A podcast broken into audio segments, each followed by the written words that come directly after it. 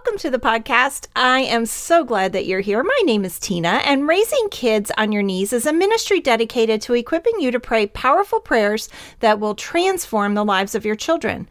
One of the ways we do that is by offering you tools to help foster a powerful prayer life for you and for your children. I'm so excited to be able to offer you a prayer journal for your children that will get them on the road to a healthy prayer life at a young age. The Little Ones on Their Knees prayer journal is now available. I will leave a link in the show notes. You'll be able to go and get a sneak peek of the inside and order one for your kids today.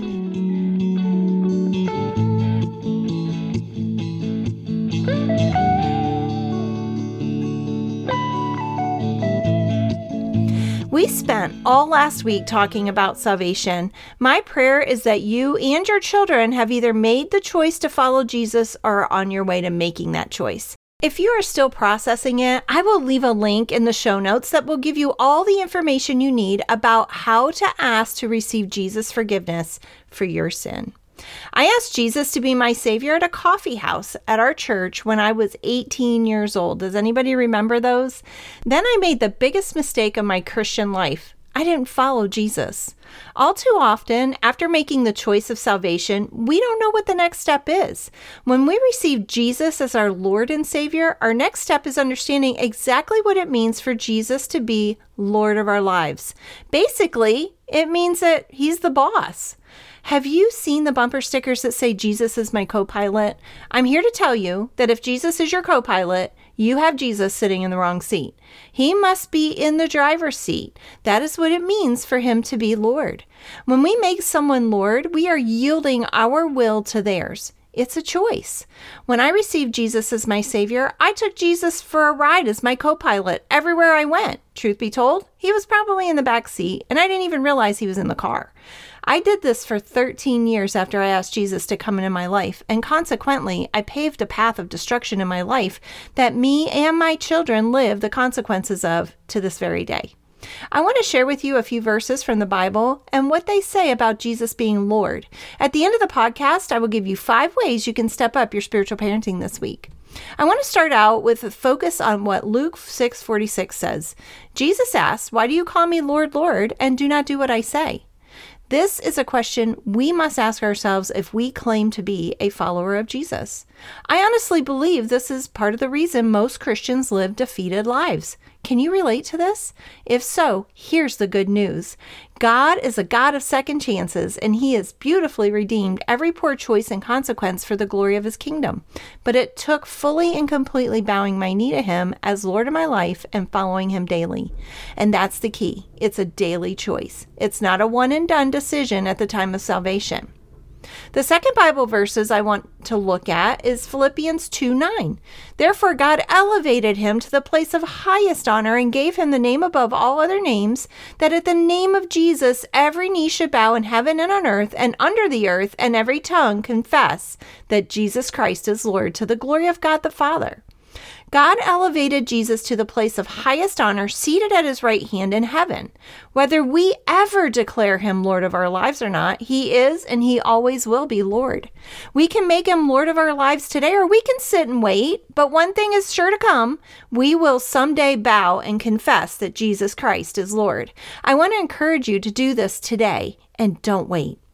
When it comes to our children, they can understand the concept of lordship around the ages of 10 and 11.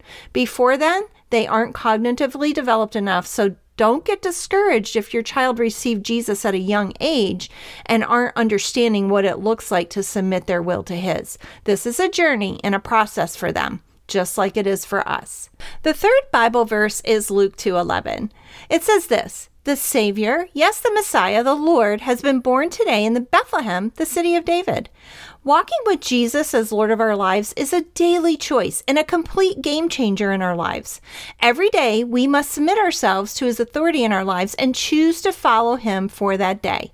As we make that choice and pray and read His Word and walk in obedience to Him, our lives will begin to line up with His will for us. This is how a victorious life in Christ is lived out. The Lordship of Christ in your life is a game changer because when the Lordship of Jesus is settled in our lives, all other issues are settled. Here's the fourth verse I want to share with you today Romans 10 9. It says, If you confess with your mouth that Jesus is Lord and believe in your heart that God raised him from the dead, you will be saved. Not allowing Jesus to be the Lord of your life every day comes with consequences. The consequences of my choices still live with me and my children. We are all making choices today and are planting seeds that we will reap in another season of our lives. They are either seeds that will reap a harvest of righteousness or seeds that will reap a harvest of destruction. Do not be deceived into believing that there will be no consequences. When we believe there are no consequences to disobedience, we have fallen for one of the oldest lies of the enemy. This is a lie we don't want our kids to be duped by either. The next verse I want to share with you is Romans 14 9. It says, Christ died and rose again for this very purpose, to be the Lord both of the living and of the dead. Death is a scary thing, whether it's us or those we love. It's not something we like to think about, but knowing that Jesus Christ is the Lord of the living and the dead is what makes a difference for the person who knows Jesus as Lord. And the longer we walk with Jesus as our Lord, the more hope we have as we get older. Lordship provides us with trust and hope in the one we follow daily. Let's face it, my trusted friends are the ones I know most intimately. It's the same with Jesus.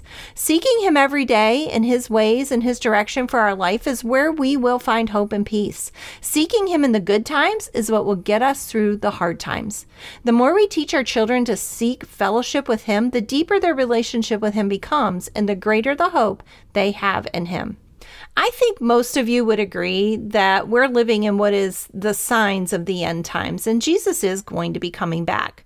Revelation 17 14 is what I want to share with you as we wrap up today. It says, Together they will go to war against the Lamb, but the Lamb will defeat them because he is Lord of all lords and King of all kings, and his called and chosen and faithful ones will be with him.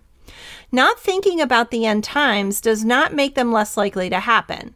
They are coming, and there's nothing you nor I can do about it except be busy making disciples of all nations. Satan is a defeated foe. Jesus also defeats the enemy in our lives today. He is Lord of all, and that means the schemes, plans, and purposes of the enemy in our lives as well. When we appropriate his lordship in our lives and understand the power and authority we have through him, we can live victoriously in this present life and the life to come. Submitting to the lordship of Jesus is spiritual warfare. Our children need to understand this concept of spiritual warfare and that it begins when they surrender their will to the will of God in their lives. Here are your five tips to help you step up your spiritual parenting this week. Number one, talk to your children about how you choose to allow Jesus to be the Lord of your life and the difference it made.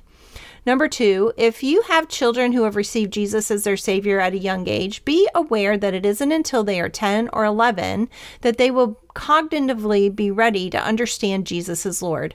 If your children are over the age of 10, this is the time when you want to begin coaching them in surrendering their will to the will of God. Number three, talk to your kids about how seeds are sown in one season but they don't grow into harvest until another season. Then connect the dots with the seeds of sin. Number four, the more we teach our children to seek fellowship with God, the deeper their relationship with Him becomes and the greater the hope they have in Him. Ask your children if there is something they need direction in, then pray with them for God to give them that direction. And number five, teach your children the reality of spiritual warfare and how to fight in the spiritual realm. Let me pray for you. Heavenly Father, thank you so much for my friend. Lord, as we come before you, may we truly be followers of yours, which means that you're the boss, that you're the Lord of our lives. Lord, may we put that stake in the ground that though you slay me, yet will I trust you no matter what. I'm following you, Jesus. In Jesus' name, amen.